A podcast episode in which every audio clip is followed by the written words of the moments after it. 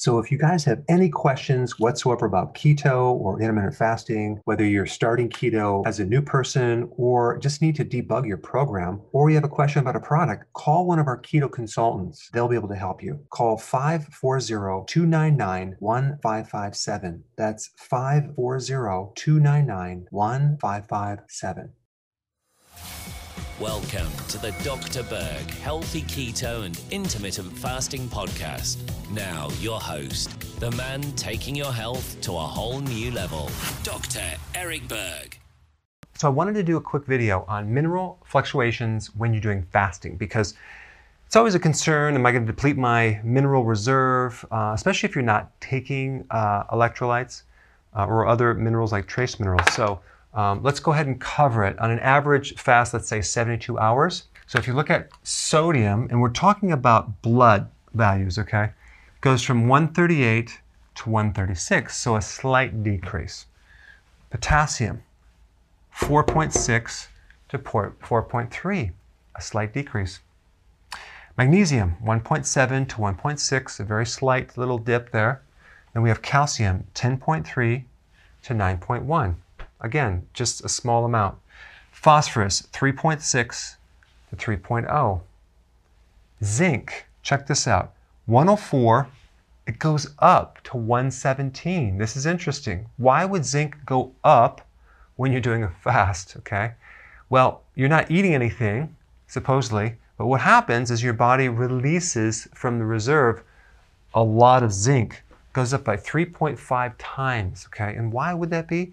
Because your body actually needs zinc to make certain enzymes as a part of the antioxidant network that's involved with uh, defending the body against pathogens, also in the repair action. So that's why it goes up. And the other thing that's very interesting is that uric acid goes from 4.5 to 26 to 41, and then back down to 3.5. So we get this massive spike of uric acid. Now, why would that be? Well, a lot of people are associated uric acid with gout and uric acid kidney stones. So it's a real negative thing. But in reality, uric acid is a very powerful antioxidant. And this is why it spikes because it's part of the body's defense mechanism to clear out stuff or kill certain things. But you'll see that it actually comes down. It's a temporary spike. If someone is prone to gout or kidney stones, there's a couple things that they can do. Consume lemon juice in their water when they drink it. That would be beneficial. Also, potassium would be beneficial as an electrolyte. And if you have a bigger problem, another product I would recommend is called hydroxycitrate. That's the most powerful remedy that I know to counteract kidney stones because it actually dissolves the crystals in both oxalate stones and uric acid stones. Okay? All right, there you have it. Thanks for watching, and I will see you in the next video.